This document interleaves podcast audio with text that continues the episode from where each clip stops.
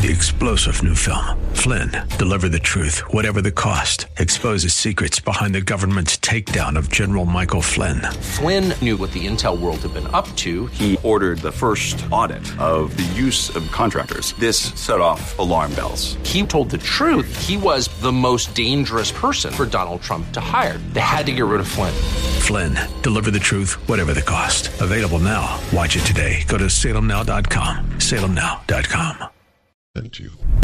If we look to the answer as to why for so many years we achieved so much, prospered as no other people on earth, it was because here in this land we unleashed the energy and individual genius of man to a greater extent than has ever been done before. Those who say that we're in a time when there are no heroes,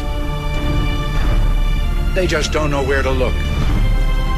The sloping hills of Arlington National Cemetery, with its row upon row of simple white markers bearing crosses or stars of David, they add up to only a tiny fraction of the price that has been paid for our freedom.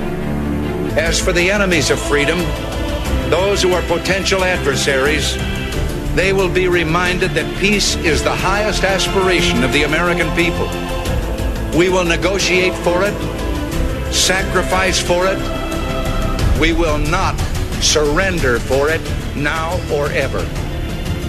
We are Americans.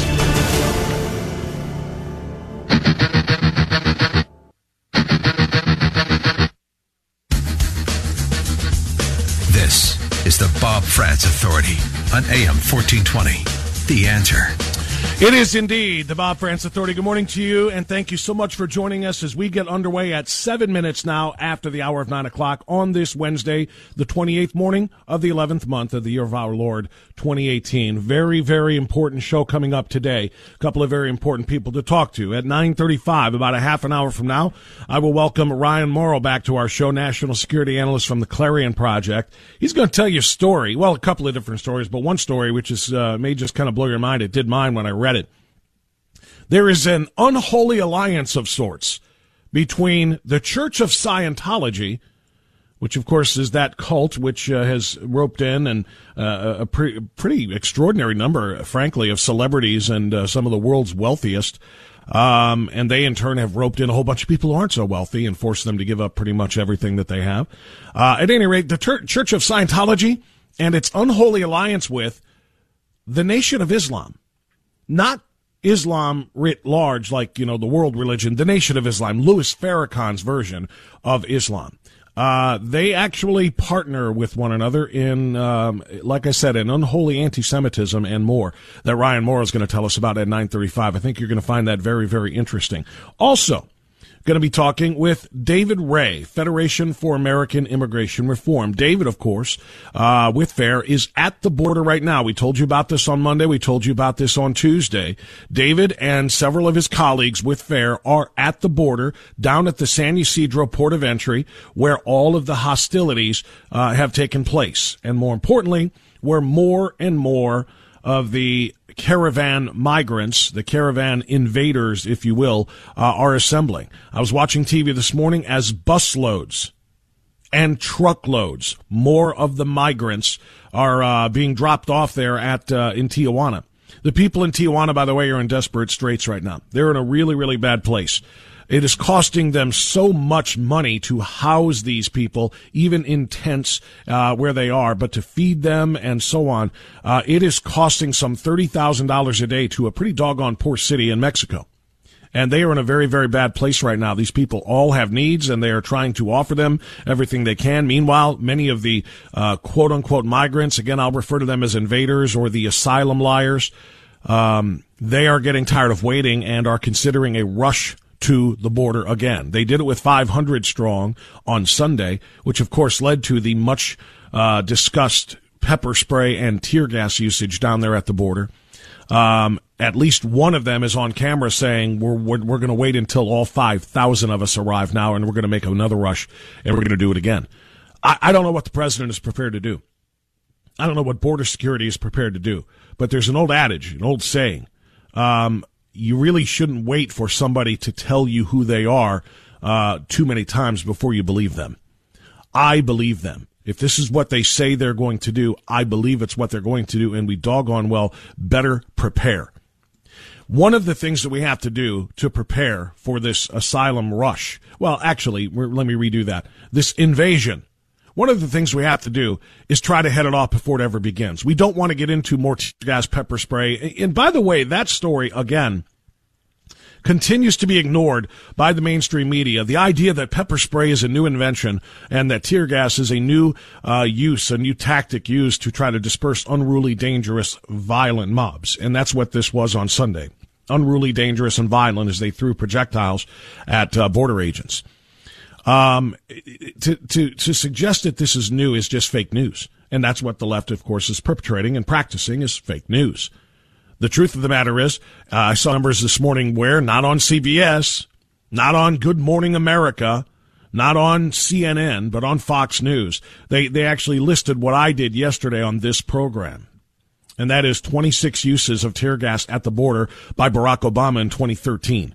28 or 29, because I, I, I, saw it on screen. I didn't memorize them, but I knew the numbers in, in, in part, uh, in 2014.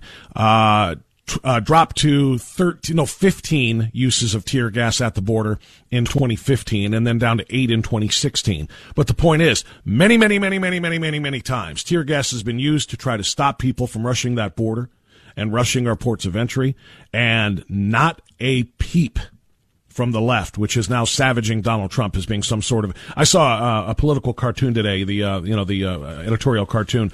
This one was not in the Plain Dealer. This one was in the. Um, well, I don't want to give public. I don't want to give publicity to the newspaper. Quite frankly, I'm not going to. I'm not going to advertise for them. But uh, it's a local newspaper out in Lorain County, and it shows a picture of the Statue of Liberty with Donald Trump's face as the statue. And instead of holding the torch, he is holding a canister of tear gas while he wears a gas mask, screaming into um, into the air, "Give me your tired, your poor, your huddled masses of mothers and children yearning to breathe tear gas." This is this this is what we have. This this is this is who they are. Again, this after a good 72 hours of conservative news, meaning accurate news, like the ones on this the news on this program, the news on Fox and so on and so forth, pointing out those uses of tear gas, they continue to make it seem as though this is Donald Trump's doing and it has not been done before and moreover that he's targeting women and children. When women and children are few and far between, the hordes of men, adult men, who are actually the massive majority of this caravan of invaders. And they're the ones who are throwing the rocks and thus putting their women and children in danger of having something fired back at them. And in this case, it was tear gas. So uh, we're going to talk about all of that and find out what is exactly going on down there at the border when David Ray joins us from the Federation for American Immigration Reform. As it pertains to the border wall, we spoke on Monday with Congressman Jordan, and we spoke about the extraordinary urgent need, excuse me, extraordinarily urgent need uh, for the border wall funding to be included in any spending bill that is uh, that is uh, turned in and uh, uh, proposed by the deadline of December 7th. The end of the day into business on December 7th. Government will shut down December 8th if they don't have this done. Uh, we need a border wall. And we know that the Democrats are opposed to it, and we know that RINO Republicans are not fighting for it, at least not hard enough, which is kind of explains why they elected uh, Kevin McCarthy to re- remain the leader in the House. He was the majority leader. Now he'll be the minority leader. And Jim Jordan got, uh, what, about one third of the votes because they don't care. But ha- having said all of that, a little bit of good news. Chuck Schumer has at least suggested that he would endorse or could endorse spending more than $1.6 billion on the border wall. Republicans, including the president, want $5 billion. President Trump has demanded five billion in border wall funding so they can really get some of this stuff done and get it underway. And not just talking about the lame fencing that we have with some razor wire at the top, talking about the impenetrable border walls that the president personally reviewed when he requested five prototypes be presented to him. He looked at them, he he um, uh, evaluated them along with uh, some members of his team, and that was the end of it. We still haven't seen brick one laid uh, uh, with respect to those prototypes. We do have some, quote, border barriers that have gone up and they have strengthened others with that razor wire. But no, he wants $5 billion and he doggone well better get it. Now, the Democrats uh, are obviously opposed to this, but Schumer said we are for bo- strong border security. The 1.6 billion for border security negotiated by Democrats and Republican is our position. We believe that is the right way to go. Stick to the 1.6 billion. We're not negotiating in the press. This is our position. But he did suggest what price he may demand in exchange for agreeing to the 5 billion that the president wants. The political price might be legislation protecting the Mueller investigation of Trump a border wall amnesty for 3 million uh, DACA illegal migrants. Now, I'm going to stop there and say, whoa, whoa, whoa, whoa, whoa, whoa, 3 million. We were told there were only about 700,000 DACA protected illegal immigrants still in this country. And the president offered to nearly triple that to 1.8. 1.8 million uh, DACA aged illegal immigrants still in the country who did not apply for the program. Now they're going to say three bill, three million uh, illegal immigrants. We're told there were only 11. I think that number is very, very low, by the way. I think the number is closer to 18. We've talked about why. But let's just suppose it is at 11. They're talking about one quarter of all of the illegals in this country being legalized in order to put up a border to stop a border fence, I should say, to stop more from coming in. And they may also ask for legislation that fast tracks H-1B middle class outsourcing workers into citizenship. Two hundred thousand of them. Um, so that's a that's an issue. But at least Schumer is saying we might be open to negotiation to give you the votes in the Senate that you need to get that $5 billion border wall funding. We're going to ask for this, this, this, and this. If those are accurate, um, we're going to have some conversations. I'm going to disagree wholeheartedly with a lot of it. But I am also going to be realistic now. The Republicans blew their chance. They held the House. They held the majority, although not 60, in the Senate. They couldn't even get border wall funding passed out of the House with Ryan and McCarthy in the leadership positions. They blew it. Soon, five weeks from now, a little less, Nancy Pelosi is going to be taking over at the beginning of January, and the Democrats will control the House, and there will be no proposals for border walls that will even be considered for a vote on the House floor. Forget about it. So, in other words, if we get even one fifth of the money that we need to build the wall, it is estimated to need roughly $25 billion. If we were to get one fifth of that, the 5 billion that the president wants outlaid in this particular spending bill, it's going to cost us dearly in terms of DACA, in terms of uh, uh, H-1B uh, uh, visas, in terms of um, the Mueller investigation potentially, et cetera, et cetera. It's going to cost us dearly, all because our Republican leadership wasted the the full-on authority that they had as they held control of the House, the Senate, and the White House. They wasted it for the last two years, and that is a huge problem. So we're going to talk about all of that as we continue today as well. There's one good news on the border issue that I'll just throw out there too. One piece of good news, rather. Um, there is conversation that is going on between the president and Mexican officials. We talked about this just ever so briefly on Monday, so it's not new news, but it's news that you need to understand a little bit more with a little bit more de- in depth than uh, than what I gave you on Monday. The Trump administration has won the support of Mexico's incoming government for a plan to make uh, remake U.S. border policy by requiring these asylum seekers to wait in Mexico while their claims move through the U.S. courts. According to Mexican officials and senior members of President-elect Andres Manuel Lopez Obrador's transition team. In other words, Obrador is willing to say, okay, you go ahead and listen to these people's claims, and then, of course, you have to let them go rather than the catch and release in the United States that was so popular under Obama, we'll let you keep them over here. We'll quote unquote release them into the Mexican population. And then when it comes time for their hearing, uh, their, their adjudication of their, their claim of asylum, which sometimes can take weeks, sometimes months, and sadly, sometimes even years when their name is called, they will come to you from Mexico as opposed to you trying to track them down into the United States where they will not show because that's their end game. They're more likely to show if they're in Mexico, a place they don't want to stay. And they had come to the asylum hearing to uh, to come into the United States. They're much more likely to show there than they are if they're in the United States, already enjoying the benefits that they wanted uh, while being there illegally. So there is a bit of an arrangement there potentially between the United States and Mexico that could alleviate a huge part of the problem with these caravan uh, this caravan or caravans of invaders.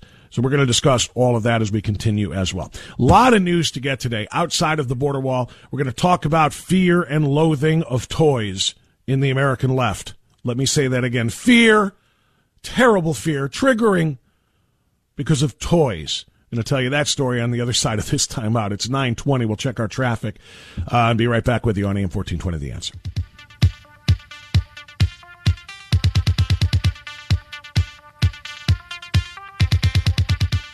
The answer.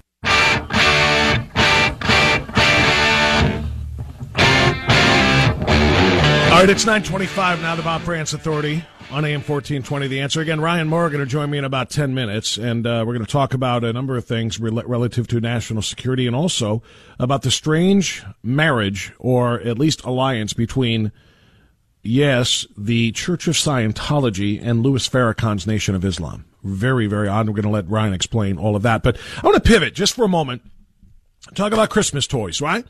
Uh, Christmas is now, what is it, 28th, so less than a month away. Uh, and, uh, obviously you're shopping for your kids, or Santa is at least doing some shopping for your kids. Do you remember Playmobil?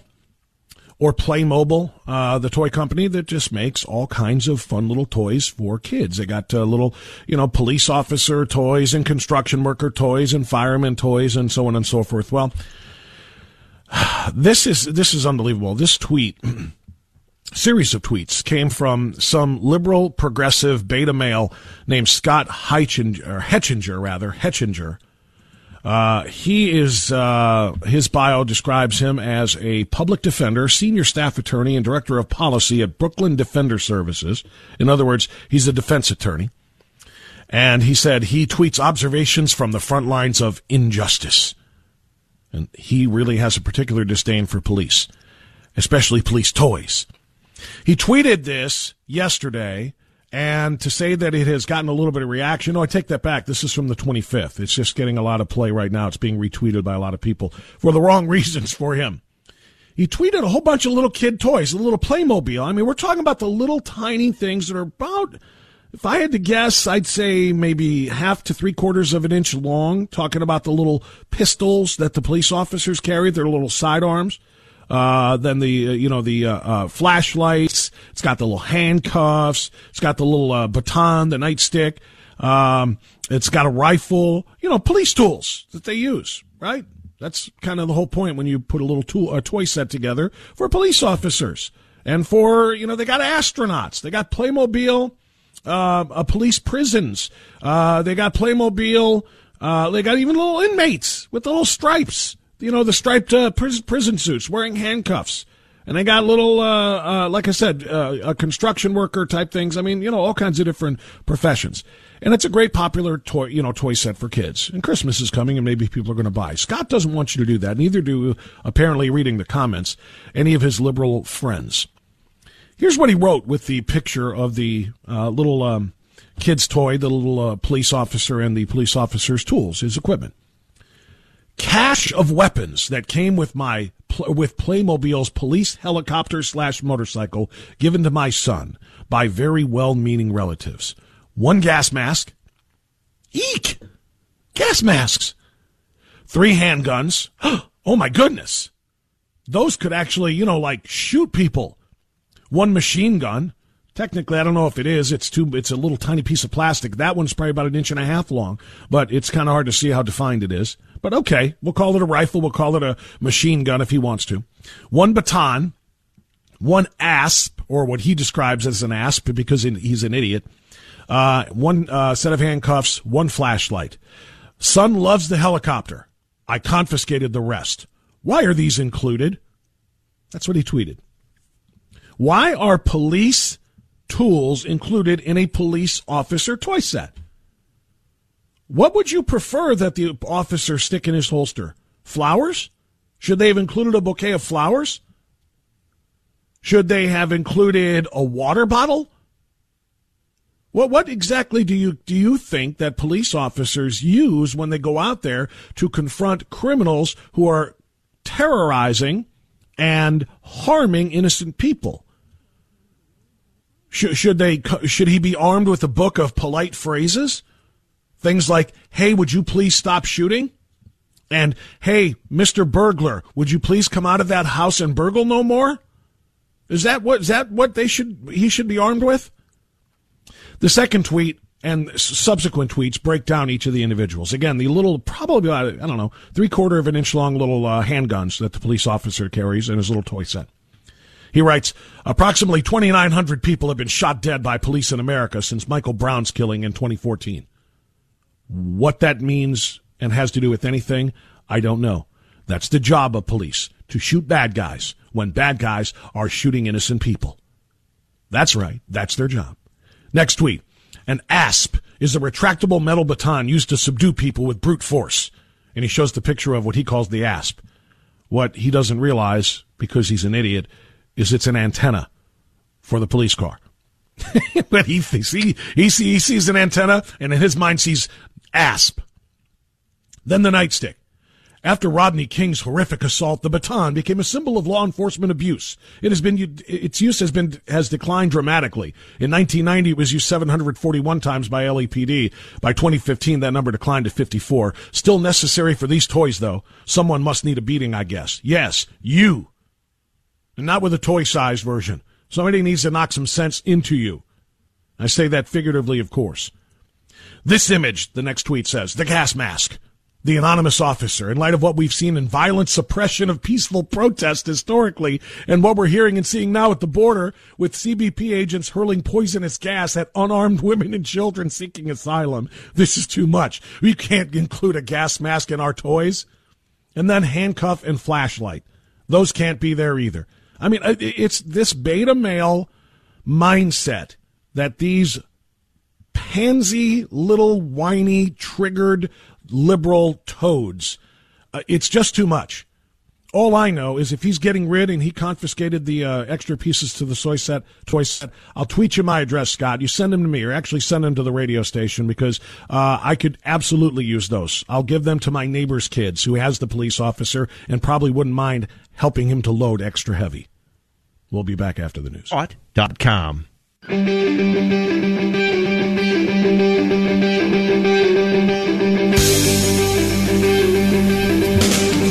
All right, 936 now. The Bob Frantz Authority continues on AM 1420. The answer. Thanks so much for joining us. Don't forget David Ray with the report live from the border. He is down there on the San Diego Tijuana border outside the San uh, Ysidro port of entry, and he will give us a live report. He and his colleagues at FAIR, the Federation for American Immigration Reform, uh, they have been there for two days, and he's going to give us a live report on what he has seen and what he has learned in talking to Border Patrol agents, as well as uh, monitoring and observing the caravan on the other side. So David Ray will be coming up at about 10.05. That has prompted a move of our guest and friend Ryan Mauro to a little bit earlier than his normal Wednesday time spot. He's been kind enough to join us now. Ryan Mauro on AM 1420, the answer national security analyst for the Clarion Project and also the chairman of the Clarion Intelligence Network. Ryan, good to have you back, sir. How are you? I'm doing well. Ryan, yesterday you made me aware of something that uh, kind of blew my mind, and I had to read it to try to understand it, and I was glad that I did. Uh, but you're going to have to explain this to our listeners. Talking about a strange and, dare I say, unholy alliance between uh, a couple of groups that I wouldn't have connected to one another. Louis Farrakhan's Nation of Islam. That's the Nation of Islam, not Islam writ large. This is Louis Farrakhan's version of it uh, and the Church of Scientology, L. Ron Hubbard's um, cult, which uh, fleeces people out of their money and uses a lot of big name celebrities to do it. Um, tell me about this uh, this this alliance or this partnership or whatever this shared ideology apparently between the two. Yeah, the, yeah, this is a really weird one to talk about.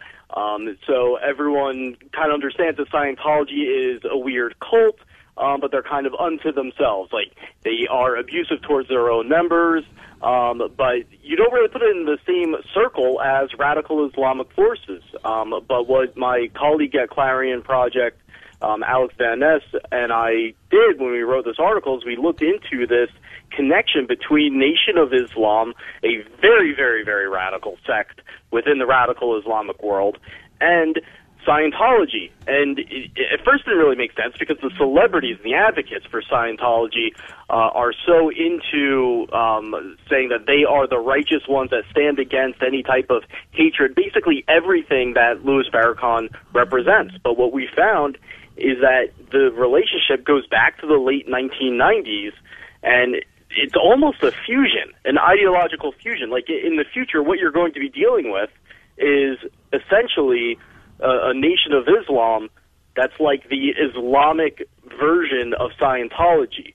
So uh, the Scientologists do something called auditing, uh, where they uh, basically ask you a bunch of questions, and they say it's therapeutic, uh, but they record the whole thing, and then they use that to blackmail you.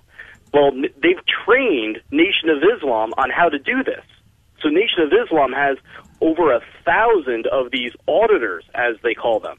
And they have another 9,000 members of the Nation of Islam have taken seminars in what Scientologists call Dianetics, which is basically part of the ideology. And then Farrakhan gets a commission on all of that, reportedly. Um, to give you an idea of just how much praise Scientology is putting specifically towards Farrakhan, uh, the awards uh, that they've given him and another member of the Nation of Islam is the same award they give to Tom Cruise. So this is now dangerous. Scientology has gone from something that just endangers its own members and those that want to leave to now being in the same realm as radical Islam. Uh, Ryan Mauro is our guest, the uh, chairman of the uh, Clarion Intelligence Network. Um, Ryan, when we think about the Nation of Islam, let's talk about how dangerous they are. Um, you know, a long history, as you point out in your article, of anti-Semitism, uh, uh, uh, extremism. They're Holocaust deniers and more. How da- how dangerous are they as a as you know as a single entity? And then how much more dangerous do you think they can be if they were to have the backing of something as strong? And I don't even know, by the way, how large the Church of Scientology is. I don't know how far widespread it is, how many uh, church goers or, or members or whatever you want to call it of this cult in, in the 50 states. But, but can you speak to the danger of, of the uh, Nation of Islam and, and how much more dangerous they can be if they had the backing of a church? Well, not if, since they appear to have the backing of this church. Sure. Well, uh, I'm not aware of the membership size of the Church of Scientology. I assume it's much smaller than they uh, put forth, but it's still large enough that you have this hit show on A and E um, yeah. about it, and the amount of money and the infrastructure that they have is just uh, amazing. And, and the senior Nation of Islam official is actually acting now as a representative for Scientology in building a Scientology base in Ireland. So it really is a total fusion. But to give you an idea of how radical Nation of Islam is, uh, Farrakhan has praised most terrorist groups at some point. Uh, he was recently uh, at a Death to America event in Iran and sided with the Iranian uh, regime against us. The anti-Semitism is just unbelievable, where they say uh, child molestation, uh, drugs, every, every single problem of society is a Jewish conspiracy. Um, personally, uh, the the thing that scared me the most is when there are times of racial tension. Uh, Nation of Islam not just preaches that America is going to be destroyed and that's a good thing, uh, but I've seen videos of Farrakhan saying to teach your kids how to throw Molotov cocktails at police, and somehow they still have nonprofit status. Wow. I mean, it's, it's just unbelievable. So there's a lot of attention on Scientology right now for their criminal practices and saying, well, how do they get nonprofit status? Well, how does Nation of Islam get nonprofit status? That's a privileged position. It's not. That's not, in my opinion, your normal protected free speech. You can legally, I guess, say most of those things. I guess there's an argument that you can't. Um, but still, uh, when you're a nonprofit st- status like that, that's a privilege. You're not guaranteed that. Yeah, uh, Ryan Mauro is our guest, a national security analyst and Shillman Fellow at uh, the Clarion Project. Um, you know, free speech is, of course, practiced and uh, and sometimes censored or or approved in a lot of different ways, other than the original meaning of the First Amendment that that you can't be jailed for for saying something or or or uh, expressing something, and that includes social media. As you know, Twitter, for its part, continues to ban and block conservatives who say nothing more dangerous than we don't like liberals or we don't like liberalism or condemning or embarrassing or criticizing uh, uh, things of the political left, and yet Louis Farrakhan, and you just talked about the uh, you know the teaching kids how to throw Molotov cocktails at cops. You know he he just was on Twitter literally uh, what a month ago uh, describing Jews as termites. Declared that I can't remember the exact phrasing, but he essentially said that Jews are like termites. Um, it doesn't get much more hateful than that, and yet he enjoys protected blue check mark status on Twitter so that he can spread that kind of hatred everywhere. Which, of course, the concern to me is that he has the ability to influence other people, other nut jobs, either like him or who don't realize how much like him they are until they read his views and then decide, you know, they're going to follow along and they're going to uh, join up. So you take you know, you take the influence of social media with people like Farrakhan and the Nation of Islam and Scientology. My fear is whatever that number is, however many Scientologists are in the United States, um, that number is going to grow, and uh, and their influence is going to grow when they team up with hate-filled individuals like Farrakhan. Right. I I still kind of think Scientology might be decreasing, but when you put the when you fuse it with Nation of Islam, then it certainly has room to grow because yeah. uh, you're going to take something that has greater support and greater legitimacy as a religion, and you're going to tie it to this really wacky cult of Scientology that that it's so hard to believe that anyone believes in it, but the small number that do are extremely powerful. And Alex, my co-author on this article, pointed out to me uh, that apparently the head of Twitter attended a Scientology event. He's linked up with these guys. So no wonder Farrakhan gets away with this. Ryan, I want to shift gears if I can with you for a couple of minutes here about another uh, article that that appeared in Clarion Project. It was last week, actually. Or, uh, take that back. It was actually this week, but it was about last week, uh, and it just ran yesterday uh, when the federal judge dismissed FGM, that's female genital mutilation charges against the Michigan doctor that you and I have discussed a couple of different times in the previous few months uh, on a legal loophole. People are outraged, uh, and rightfully so. Can you shed any more? I know you didn't write this particular article, but you have been all over this. Can you shed any more light on what that judge said and what that means uh, with respect to protecting women from this brutal, horrific, torturous, uh, what it says. It's in the word mutilation. It's in FGM uh, under uh, Sharia law. Sure. Well, it was characterized as a religious or cultural ritual. Um, now, the entire decision of the judge might be related to evidence that the judge felt uh, needed needed more of, but uh, FGM in and of itself was characterized as uh, not being a crime. So, so the issue would have to be, well, what was done that is being described as FGM, um, and on that basis, uh, those charges were dropped. Uh, but according to really the the other people being arrested and just publicly known information, uh, there were other people besides the doctor involved in this, and the doctor was on the board of a mosque. So he wasn't, as some of the media accounts seem to imply, uh, just a a really weird doctor living in isolation that bad people went to so that their kids could be abused. Um, it, he was actually somewhat of an authority figure, well connected in the community, uh, well known in the community, um, uh, rather than just being in some isolated place. And so I find that to be really disturbing. Um, and we don't know how many people, how many kids uh, have been damaged by this. Uh, I mean, the number could be astronomical because it was an actual system. It wasn't just a, a here or there thing. Uh, that, that there was an actual system of references, and, and the doctor um, did this essentially as part of his practice.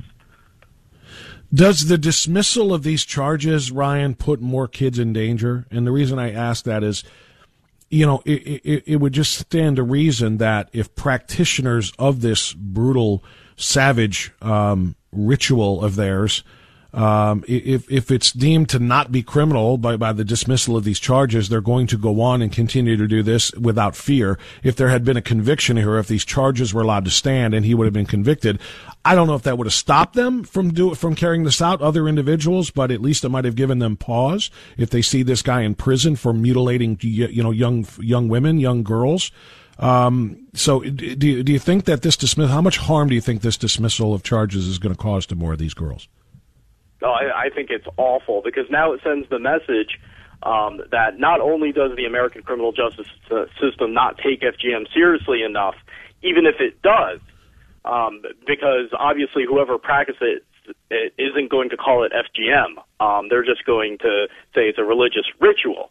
Um, so at that point, you have to show evidence of what happened and who who did that.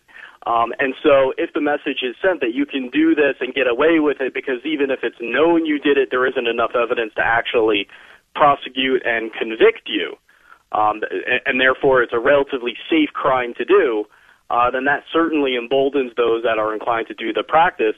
Whereas on the other hand, if you start successfully locking these people up and they go to jail, even amongst many extremists, uh, it, it'll make them think twice about it because even many extremists want to live their lives. They don't want to go to jail. And when right. people don't want to go to jail for something, they get encouraged to interpret their beliefs in a different way so that they can justify not doing that crime.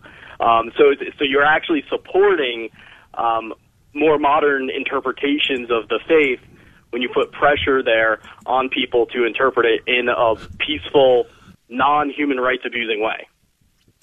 Ryan, do you know or have an approximation of how widespread this is around the world, uh, especially in uh, Muslim majority countries? I don't have the numbers right in front of me, but you're talking about a massive percentage where it's not, uh, especially in places in uh, Africa, like in Egypt, and it also goes on in India a lot. Um, and it's so prevalent um, because it's a pre-Islamic practice that then was adopted into Islamic practice and became religious doctrine, it's so prevalent that even the non Islamic communities practice it because it's just what you do. And now there is a lot of pushback against it uh, that's really nice to see uh, coming out of the Muslim world. Um, you, you hear here and there, you hear about these activists that are standing up um, against it. Um, so things are changing, uh, but definitely not changing quickly enough because it, you are talking about tens of millions of girls being abused by this, and then how many more people have their minds twisted as a result of the practice being done to them, or living in a society that says that that's okay, and that leads to a chain reaction of events um, beyond the immediate act. I mean, you grow up in a society that says that's okay, uh, you're definitely going to end up being more radical, and you're just going to end up just m- more accepting of brutality later in your life. Ryan, you don't usually get overtly political, so you don't have to answer this if you don't want to. You just do the work on the, you know, on, on national security and Islamic threats and so on and so forth. But I'm just going to ask you, are you surprised that more non-Muslim women aren't standing up against this and condemning this barbaric practice. And what I mean is they have these women's marches. They have these uh, Me Too uh, groups, you know, that are all looking out for the rights of women, the sexual liberty of women, obviously. Um, and, and this is about the most barbaric, intrusive, destructive thing that you can do to a woman in that regard and I haven't heard squat. Where you know, I, I haven't heard from the uh, you know from the um, uh, Ashley Judds and the uh, Alyssa, Alyssa uh, Milanos and, and, and all of the others in the world who organize these uh, these marches. What about Linda Sarsour, who, by the way, is a Muslim, of course? I, she's one of she's tied in with all of these women on their women's marches and so on. I, are you surprised that there isn't more defense of women, young women, young Muslim women who are being butchered uh, because of this ri- ridiculous uh, Sharia compliant practice? I actually am, and I have low expectations of our leaders in the culture and politics to take on issues that are at all Islamic in nature or controversial. But I'm surprised because when our documentary Honor Diaries came out, there actually was a lot of support for doing something against FGM and the abuse of women in the Muslim world. Uh, we, we, there are hundreds of college campus screenings. Uh, we were talking to people with uh, NOW, the National Organization of Women. Um, some of their chapters were holding screenings. uh, there were a lot of things that haven't been publicized where these organizations were aware of it and were talking about various measures, and I'm not sure what's public and what isn't, so I won't go into detail about it. Um, but it's but there was that movement, there was that moment, uh, and, and then it just didn't materialize. It kind of went away. Um, if there was a way that the spotlight was still on it for a little bit longer, maybe it would have been different. Maybe there would have been a substantive action that would have rallied people behind it. Um, but how it's not a component of, say, the Women's March? How is it that with this case of the doctor, there aren't protesters coming out and there aren't, uh, there isn't some type of backlash? Uh, Right. Really blows my mind. In fairness, Linda Sarsour does say she opposes FGM, but then she has all sorts of other problems. Yeah, well, no, no doubt about it, including credibility problems with her. But we'll uh, we won't go there right now. Uh, Ryan Mauro, national security analyst, Shillman Fellow at the Clarion Project, and the director of the Clarion, or excuse me, the chairman of the uh, Clarion Intelligence Network. Ryan, thank you so much, and I appreciate you coming on early today.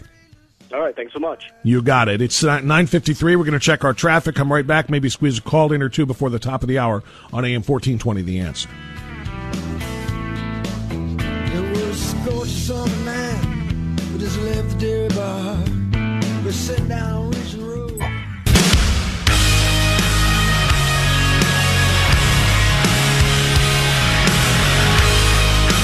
I would love to get some of your responses on Twitter in this uh, program to the story that I did uh, before uh, before Ryan Mauro came on.